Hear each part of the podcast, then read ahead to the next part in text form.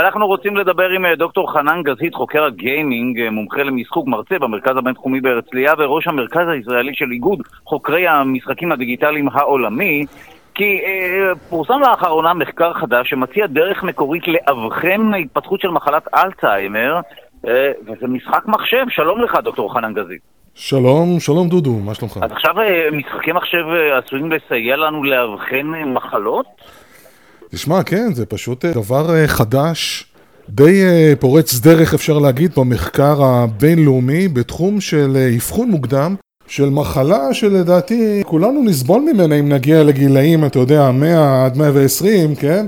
שנקראת דמנציה או מחלת אלצהיימר, העיבוד זיכרון ושחררה, פגיעה במוח. בעיה שהרבה מאוד אנשים סובלים ממנה בגילאים מבוגרים, ועד היום במעבדות המחקר היו מתבססים על מבחני זיכרון.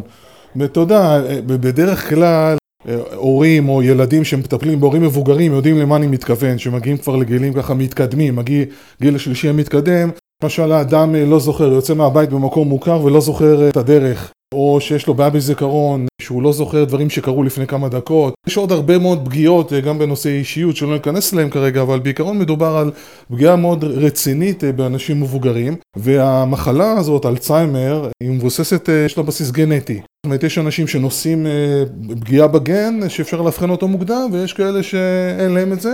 זה לא אומר שלמי שאין לא יהיה את המחלה, אבל עדיין, רוב הבדיקות היום נעשות בקרב אנשים מאוד מבוגרים ועושות על בדיקות זיכרון. אה, אוקיי. ומה שהחוקרים עשו בעצם, כן, ניסו להבין, מאחר שאין, אין היום, אה, אתה יודע, אין מספיק מחקר בתחום. כי מה שאתה רוצה, אתה רוצה הרי להבחין, ככל שאתה מבחין יותר מוקדם, ככה הסיכוי, לא נגיד לפתור את הבעיה במקור, אבל סיכוי לנהוג בדרכים, אה, אתה יודע, בדרכי טיפול ושינוי התנהגות, שיכולים לעכב את המחלה הזאת, את האלצהיימר, יכול יותר לעזור. והפריצת הדרך המחקרית באמת יוצאת דופן של חוקרים מאוניברסיטת לונדון ומזרח אנגליה, בשיתוף המכון לחקר האלצהיימר בבריטניה, הם השתמשו במשחק שנקרא Sea Hero Quest. והחידוש הוא שהם אמרו לכל האנשים בעולם, בואו תיכנסו למשחק ותשחקו במשחק הזה. היום אם אתה נכנס לגוגל פליי ותקיש Sea Hero Quest, תוכל למצוא את המשחק בגרסת VR, המשחק במקור פותח בגרסת סלולר מאוד פשוטה ב-2016, ושים לב, מ-2016 ועד היום שיחקו בו 4.3 מיליון משתמשים, שזה פנטסטי. פנטסטי, זאת אומרת, החוקרים עצמם אומרים ככה, אה, וגם במהלך המשחק, אתה יודע, תשחק ותראה במשחק הגיימפליי, אומרים לך, הנה, נותנים לך גם אינפורמציה על, ה, על המחלה, וגם אומרים לך, אתה עכשיו קפטן של סירה ששטה מפליגה בין קרחונים, אתה צריך לנווט בין נקודה לנקודה, לצלם מפלצות, אתה יודע, לראות, לשבור קצת, אה, אתה יודע, בים הצפוני כזה. ספינה נורא חמודה שאתה משית אותה באמצעות הלחצנים של הסמארטפון, ו-4.3 מיליון אנשים משתמשים, שיחקו במשחק. מתוכם הם לקחו, תבין את הסדר גודל של הביג דאטה, זה פשוט פנטסטי. לקחו מהם 27 אלף אנשים ונדחו, מאחר שאנחנו יודעים שבכל משחק דיגיטלי הכל נרשם והכל נמדד.